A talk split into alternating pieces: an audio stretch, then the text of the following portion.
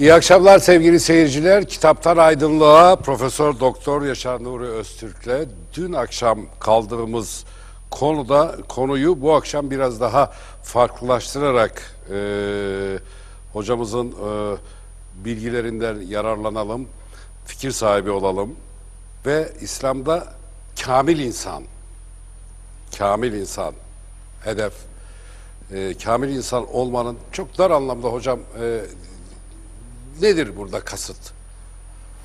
Çok basit ve günümüzün e, yaşayan e, İslam'ı siz söylediniz Türkiye'de e, çok kötü bir dönemden geçiyor. Sonra da e, hakikaten karamsarlığa itecek tespitler yaptınız önümüzdeki gelecek e, yıllar için. Afganistan'dan Şimdi- daha beter olacağını söylediniz.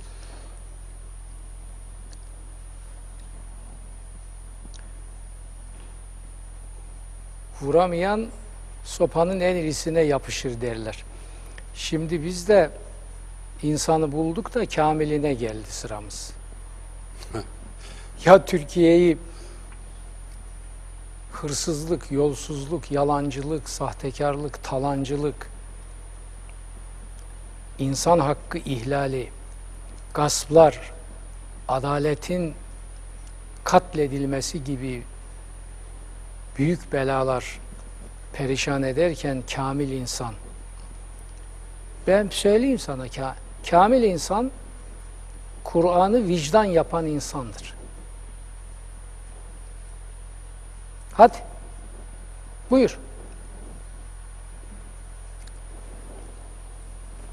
Kur'an diyor ki insan haklarına tecavüz eden hele kamunun haklarını gasp edenler dini kitabı olmaz. Bunlar müşriktir ve bunlar melundur. Namazları da lanettir. Öbür tarafta din adına adam orada tezgah kurmuş. Ebu Cehil kıyafetini giymiş. Suratından melanet akıyor. Nutuk atıyor orada. Müslüman imanı da olsa namazlarını kılmıyorsa katledilir diyor.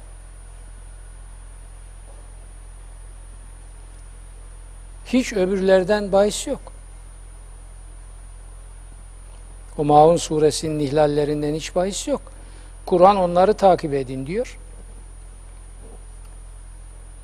Namazı da teşvik ediyor. Tamam.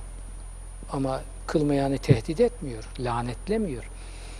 İhlali halinde lanet getiren cürümler orada dururken Ebu Cehil kisveli melun tip bunları nutuk yapmış. Niçin? Bütün derdi milleti camiye sokup o Emevi beyin yıkama laboratuvarında orada beynini yıkayıp hem kesesini soyacak hem beynini yıkayıp ifal edip kendi hesapları uğruna kullanacak. Bütün derdi bu. Allah Allah diye bir derdi yok. Allah'ı olamaz çünkü. Bunun Allah'ı olsa evvela anlatacağı Maun suresidir. Oradan bahis yok. Şimdi sen bana diyorsun ki kamil insan, senin ciddi vakur bir adam olduğunu bilmesem, kardeşim sen benimle dalga mı geçiyorsun derim. Yani bu e, e, doğru o şeyde bir itirazım yok bunu sıradan birisi. Tabii olmaz. Vakur adamlığının icabıdır. Tabii hemen hemen bak jeton düştü. Biz neyi konuşuyoruz? Şimdi bizim Karadeniz şivesiyle bir tabir kullanılır. Nahır elden gitmişsen alaca danayı soruyorsun derler. Sürü karşı iki dağı aşmış sen alaca dananın peşindesin. Şimdi yok. Nahır dediği Evet, nahır sürüdür. biliyor, evet. Nahırı kurt kırmış. Öyle bazı kırgınlar olur. Sürü halinde gelmiş, kırmış, bitmiş. Öbürü de gelmiş, sürü tamamen gitmiş, yok olmuş. Diyor ki ya benim alaca danam, alaca danam, sevdiği bir danası. Da oradan işte kalmış o söz. Ulan nahır elden gitmişsen alaca danayı soruyorsun derler. Evet. Şimdi bizimki bu. Hangi insanı kamil, kamil insan? O zaman tarif ama diyeceksin ki teorik olarak sen tarifi ver kardeşim. Sana de vereyim. Kamil insan Kur'an'ı vicdan yapmış insandır.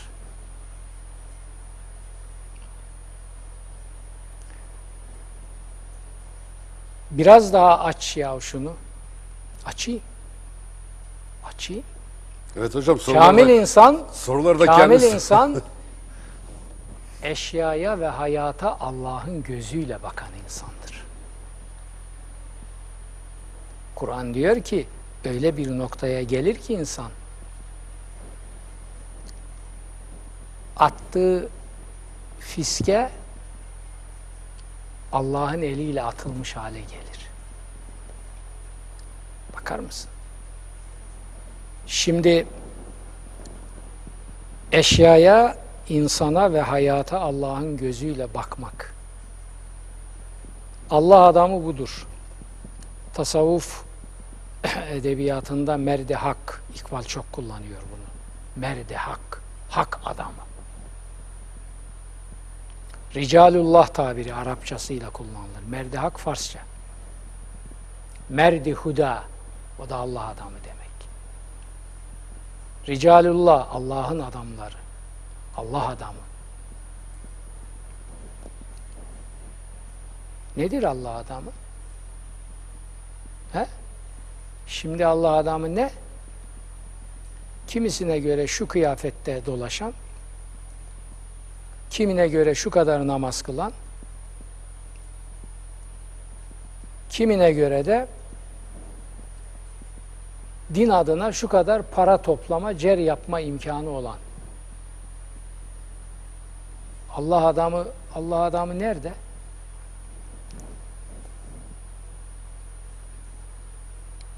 Diyor ki Mevlana bak şimdi iş- işin öbür tarafına bak.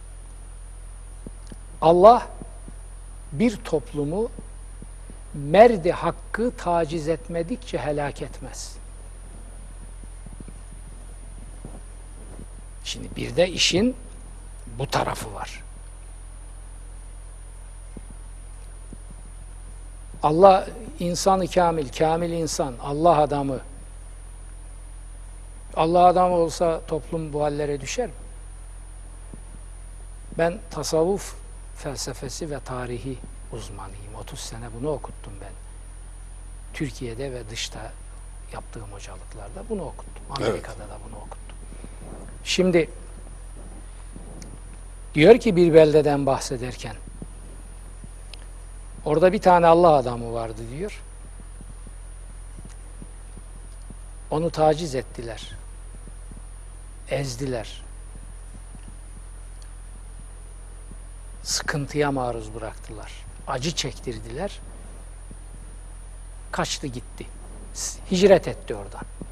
En son diyor doğup büyüdüğü yerdi kenti terk ederken diyor tam kente yakın tepeden şöyle döndü diyor kente bir baktı. Hüzünlendi. Ey doğup büyüdüğüm kent. Mecbur bıraktılar. Bak ben senden kaçıp gidiyorum. İçi burkuldu. Diyor ki diyor ki kaydı veren e, yazar o bakıştan sonra diyor o kent bir daha iflah etmedi.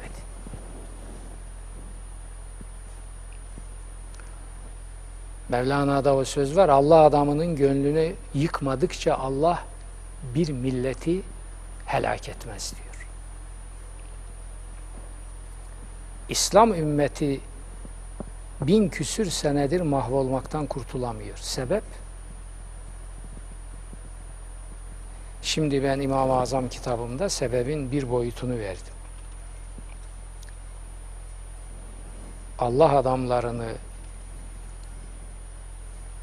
işkencelere maruz bıraktı, katletti, hapsetti, acılara gark etti. Firavun takımını, egemen takımı, egemen gücü elinde tutan tağutları, zorbaları baş tacı etti. Emevi dinciliğinin yaptığı budur. Hasan-ı Basri'ye acı çektirdi, ıstırap çektirdi. Said bin el-Müseyyeb'i işkenceler altında inletti. Said bin Cübeyr'i işkenceler altında katletti. İmam-ı Azam'ı 25 yıl kırbaçlar altında inlettikten sonra katletti. Sahabe nesline doğru geri gidersem o Ebu Zer kitabında bunların açılımları var. Yüzlercesi. Muaviye'nin diri diri gömdüğü sahabe var. Şimdi ne uzağa gidiyoruz? Evladı Resulü ne yaptılar gör. Şimdi ben Kur'an ve Özgürlük diye bir küçük çalışmam var. Onu rötuşlarını yapıyorum. Evet. Noktalamak üzereyim. Orada bir Hazreti Hüseyin bahsi yazmışım. Bu Ramazan günü bir daha böyle içime ateşler düştü. içim dağlandı. Hazreti Hüseyin, Hazreti Hüseyin yazmak kolay bir iş mi bir vicdan için? Evet. Ya bu peygamberin cennet çiçeğim diye koklayıp bağrına bastığı Allah'ım benim bana sevdirdiklerini Hüseyin'e sevdir. Benim sevdiklerimi Hüseyin'e sevdir. Dediği bir benlik. Kundaktaki bebesinden yanındaki evlatlarına kadar hepsini katlettiler. 60 küsür kişi Hüseyin'in insanı. Bırakın diyor. Beni aldattı Küfeliler. Buradan geri dönüp gideyim. Hayır, Yezid'e biat vereceksin. Bunu yapmam ben diyor. Bir talebim yok. Ben bırakın gideyim ama biat etmem. Biat etmem. Yezid zulmünü, Emevi zulmünü onaylamam demektir peygamber ailesi adına. Bunu yapmam diyor. Ve biliyor öldürülecek. 60 kişi Ve öldürülüyorlar. Hür bin Yezid diye bir adam var. İlk gelen ordunun başında, üstüne gönderilen Yezid ordusunun başında bin kişi emrinde, kumandasında. Arkasından Ömer bin Saad bin Ebi Vakkas geliyor. 4000 kişilik orduyla. 60 kişi. Küfe yolu. Bu bulunduğumuz yer neredir diyor. Orada muhasara altına alıyorlar. Suyla irtibatını kesiyorlar. Bu bulunduğumuz yer Kerbela derler buraya diyorlar. Kerbela Farsça bir Evet. isim. Parçalıyor kelimeyi. Oradan sonucu oradan çıkarıyor. Bir espri. Ya diyor demek kerb ve bela vadisindeyiz. Kerb ıstırap, acı, dehşet, felaket demek. Bela da zaten o manalarda. Evet. Ker bu bela diye kelimeyi parçalıyor. Biliyor. Yani tamam ben Yezid'e biat ettim dese mesele yok. Alay vala ile gönderecekler. Hayır diyor. Böyle bir şeyi onaylamam. Peygamber ailesi adına ben böyle bir şeyi tarihin önüne koymam. Sonuç hepsini katlediyorlar. Belki olsaydı ben şimdi diyorum ya Ne şeytanın olurdu? Hüseyin Hiç ismini hat- hatırlar mıydık? Gayet tabii hatırlamazdık. Ve hakikat adına her ne pahasına olursa olsun zulme karşı çıkma fikir ve idesi yok olurdu. Hüseyin bunu biliyor. Benim başım gitsin diyor ama bu ide, bu gerçek, bu yaşasın. Kolay değil. Bedeller ödenmeden olmuyor. Şimdi kamil işte kamil insan. Kamil insan Kur'an'ı vicdan yapan adamdır. Kur'an ne diyor? Benim en büyük düşmanım hayır, düzeltiyorum. Tek düşmanım zulümdür. Tek düşmanım. Zulme karşı çıkmıyor adam. Namazlarını ihmal edenin katline fetva veriyor. Ebu Cehil zebanisi, melun.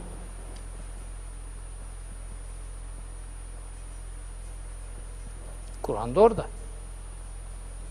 Şimdi siz böyle bir toplumda Ne bu? Kamil insan, kamil insan kamil insan insana Cenab-ı Hakk'ın tedirginlikle verdiği o kafur sıfatını bir elbise gibi üstüne giymeyen adamdır. Kafur aşırı nankör demek. Kafurun üç manası var. Hakikati inkar, gerçeğin üstünü örtmek ve nankörlük. İnsan kafurdur diyor Kur'an. İnnel insane le kefur bak. Yeminle. Kamil insan bunu bilen ve kefur olmamak için gerekeni yapan adamdır. İslam ümmetinin bunu yaptığını söyleyebilir misin? Hüseyin dedik. İslam ümmetini mahveden üç büyük nankörlük var. Bir, hanedan-ı ehli beyte nankörlük, peygamber evladına nankörlük. Yahudiler peygamberi katlettikleri için Allah onları lanetliyor. Söylüyor. Bunları lanetliyorum. Çünkü bunlar enbiyayı katlettiler. ذَٰلِكَ بِاَنَّهُمْ يَقْتُلُونَ الْاَنْبِيَاءَ İki üç yerde bu tabir var. İslam ümmeti niye lanetlendi? Enbiya katletmedi çünkü enbiya gelmiyor daha. Enbiya sonuncusu Hazreti Muhammed'di. Onu da katledemezdiniz. Allah ona bir de mülk yetkisi verdi. Öyle bir dehası da var Hazreti Muhammed'in. Kılıcının önünde hepsini dize getirdi. Yoksa onu da katledeceklerdi.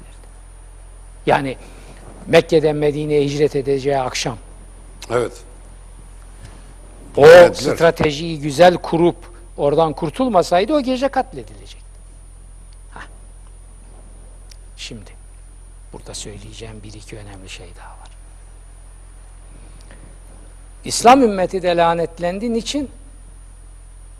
Peygamber katledemedi, peygamber evladı katletti. Ben Yahudilere cinayet kavmi, peygamber evladı katleden Arabizmin öncülerine de hıyanet kavmi diyorum. Kur'an boşuna demiyor. Allah'a ve Resulüne ve onların emanetlerine hıyanet etmeyin diyor. Niye diyor bunu?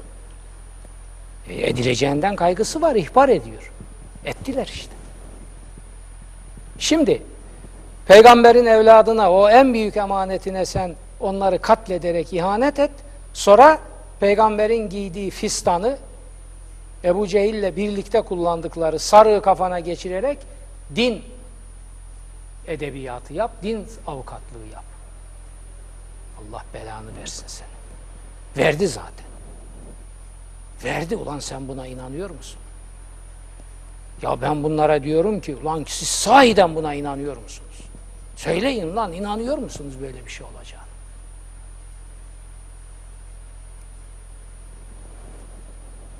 Birinci nankörlük odur. Allah bunları kaydetti.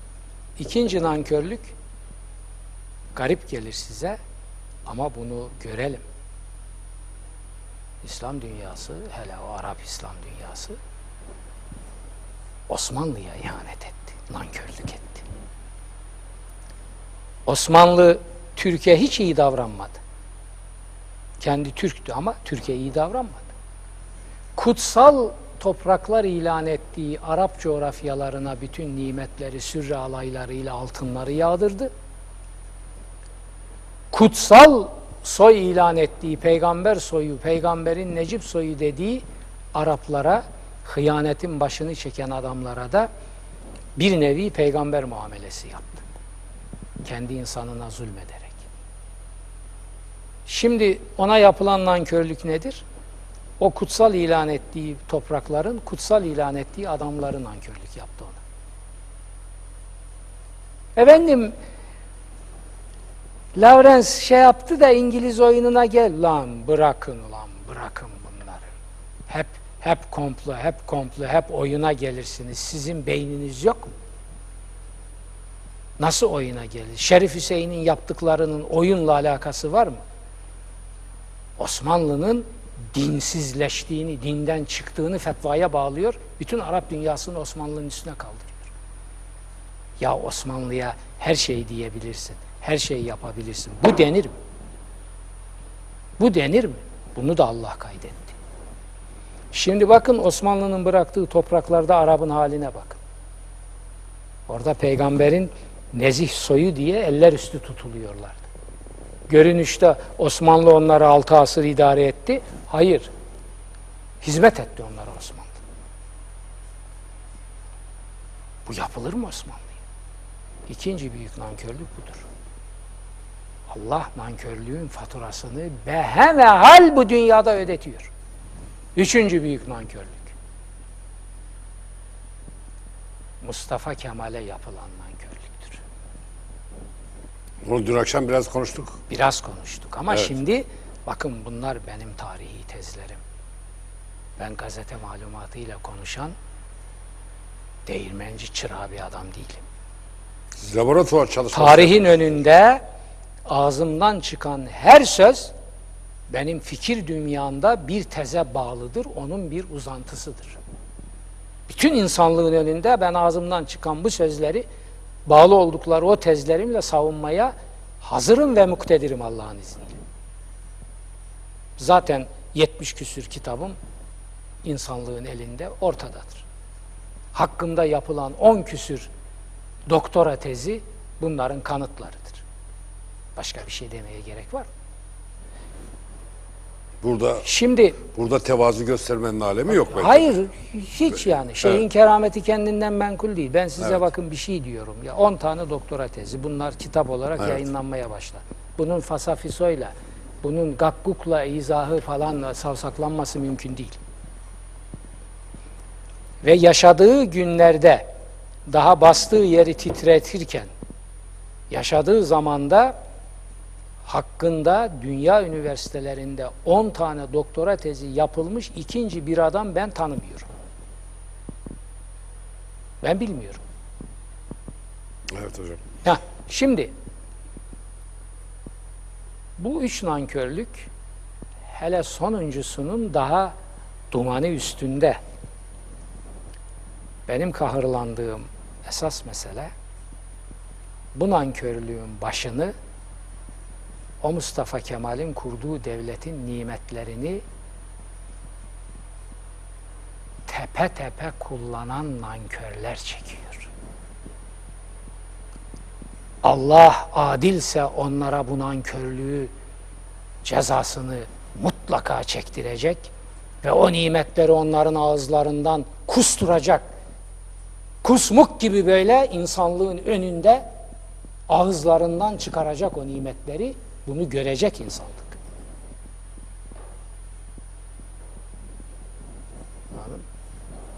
Çok beylik şeyler söylenir. İşte e, Mustafa Kemal'in e, din e, yorumu farklı falan bilmem ne ya da hatta e, kaç bunları sormak istemiyorum. Bunu, Ya bunlar değil bunları hocam. sen Bunları Kur- sormak bak- istemiyorum. Ama bu bak nankörlüğe Ramazan günü nankörlüğe çok takmış vaziyetteyim kurban hocam. olsunlar Mustafa Kemal'in bastığı topraklara.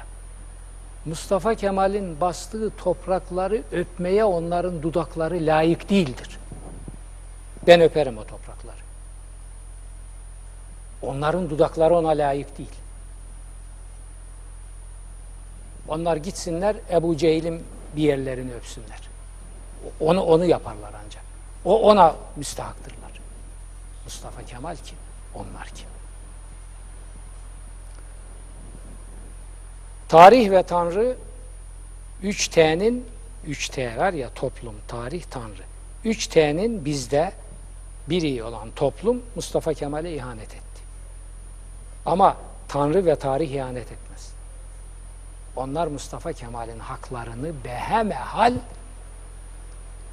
teslim etmiş. ortaya teslim etmiş, ortaya getirip o hakkın ihlallerinden doğan cürümlerin hesabını soracaktır.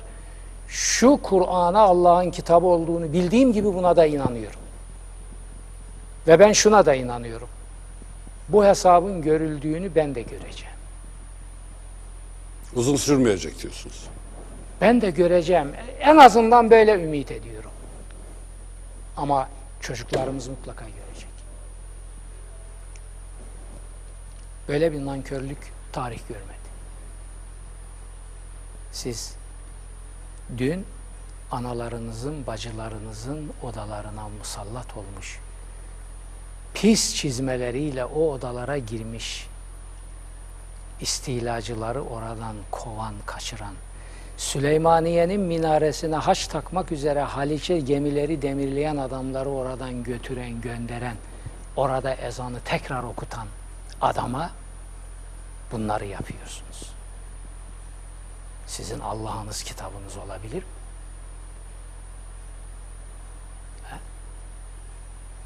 Siz şimdi bana diyorsunuz ki kamil insan. Al sana bir kamil insan tarifi daha. Şu hakikatleri vicdanında gören, yaşayan ve bir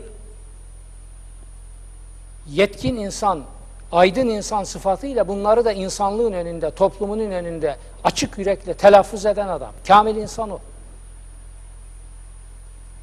Ne bekliyordu? Şimdi hep genelde Birkaç rekat namaz kılan adam mı diyecektim kamil insan? çok mistizme e, gi- girer. Belki e, ben e, biraz da esprilerle soruyorum soruları ama altındaki gerçek payları e, elbette ki izleyiciler tarafından da fark ediliyor. Bu programı o sizin dediğiniz belli çevreler izlemiyor zaten hocam. Onların böyle bir programa ihtiyacı da yok. Onu da e, haddim olmaya, olmayarak Efendim? söylemek istiyorum. Onlar onlar kodlanmış. Başka onlar program ne demek program? Programlanmış onlar zaten. Tuşlara basılmış, iş bitmiş. Home tuşuna basıp eve gidiyorlar.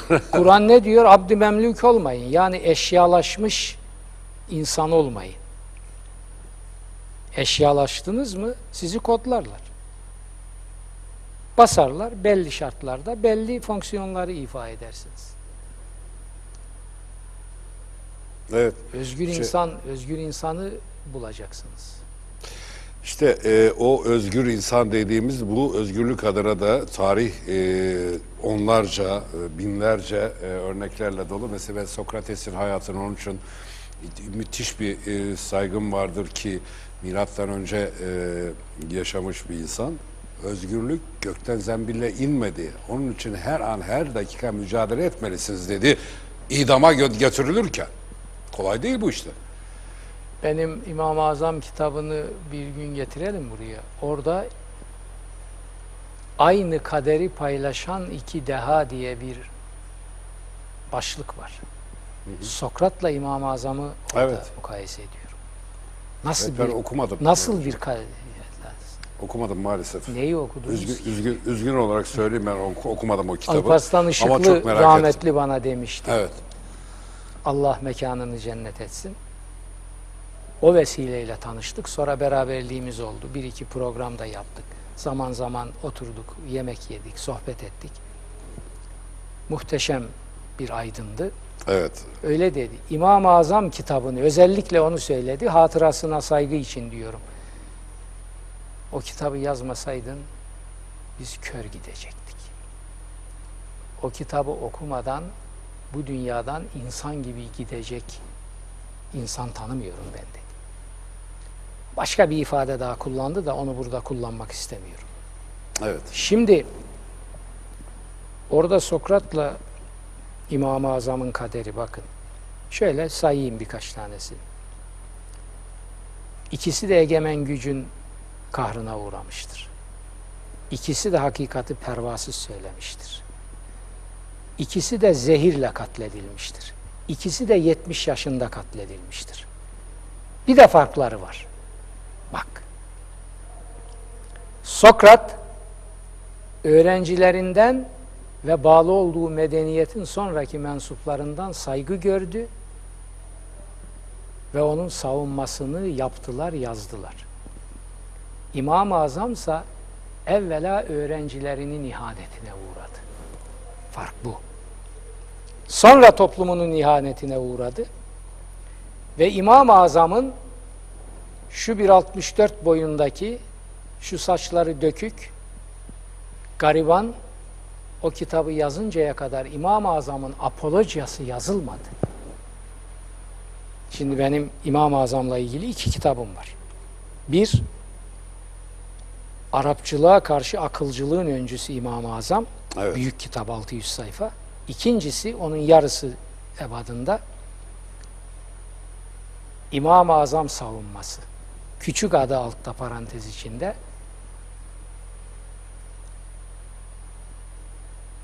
Bir şehit önderi için apolojiya. Bin küsür 1350 sene sonra İmam-ı Azam'ın için bir apolojiyayı ben yazdım. Sokrat için batıya gidin bakın. Bırakın onu. Batıya oralara oralara gitmeye gerek yok. Eflatun canım öğrencisi Tabii, hemen öğrencisi. arkasından apolojiyayı Evet. yazmış. Sokrat, Sokrat'ın apolojiyasını ilk, ilk yazan o. Arkadan yüzlercesi. Peki Bak bizi bunları bu- da tarih Hocam kaydeder. peki bunu bizi bu şekilde bu İslam dünyasını bu şekilde güdük bırakan anlayış, mantık ne nedir Mantık Allah yok, aşkına? anlayış yok. Nedir o oradaki? Ya ben ne bileyim ya. Sonra da biz İmam-ı Azam'ı siz bu kadar güzel anlatıyorsunuz. cevapları benden bekleme. Ben onlara haşa gücüm var mı? Ben sana başka bir bak çok çok canlı bir şey söyleyeyim. Demin burada dedik. Evet. Şimdi şöyle karşıya geçiyorum. Objektif bir fikir işçisi sıfatıyla bakıyorum hadiseye. Şimdi ben yaşayan bir adamım. Değil mi? Bak burada konuşuyorum. Elimi kolumu hareket ettiriyorum. Hah. Benim eserlerim bu ülkede üretildi. Ben hiçbir dış ülkede okumadım. Hiçbir yabancı mektebe gitmedim. Hiçbir yabancı mektebin önünden geçmedim. Ben Batı'yı iki diliyle okurum ama kendim dışarıdan öğrendim. Benim yabancı ben ilkokul okumamış bir adamım ya. Onu da dışarıdan aldım diplomayı. Şimdi böyle bir imalat hatası bir adam. Estağfurullah. Ne öğrenmişsem bu ülkede öğrenmişim, ne verdimse bu ülkeye verdim. Dışarısı bunu dolaylı olarak kendisi buldu, geldi, aldı. Ben dışarıdan ısmarlanmış tek kitap yazmadım. Ama dışarıda üniversitede ders verdiniz mi? Gayet tabii kitaplarımı tercüme ettiler. Adamlar dediler ki ya böyle bir adam varmış, şunu bir çağıralım bakalım nedir. Dedim ki adamlara ben İngilizceyi yeni yeni, körkütük benim İngilizcem. Ben dedim orada ne, ne yapıyorsun? Ya gel sen dediler, boş ver. Ve ben biliyor musunuz New York'ta hocalık yaptığım fakültede ki lisansüstü eğitim veren bir yerdi. Şu işe bakar mısınız ya? Sürmelenin dağından gelmiş bir adam New York'a gidiyor üniversiteye. lisansüstü Sözünüzü Bunu- bunu- unutmayın. bunu- Devam edeceğiz bu konuya ama. He. Bu konuya devam edeceğiz. Şimdi de zamanımız doldu. Keselim. Yarın akşam Yok devam yok edelim. şunu iki cümle söyleyeyim. Gittim oraya yani e, bir yandan da orada İngilizce kurslara da devam ediyorum. E, New York yakınlarında bir yerde. Şimdi adamlar bana para ödüyorlar. İ- İkametimi, yememi, içmemi, Ya şey, şeyimi şeyi falan bir şey yapma.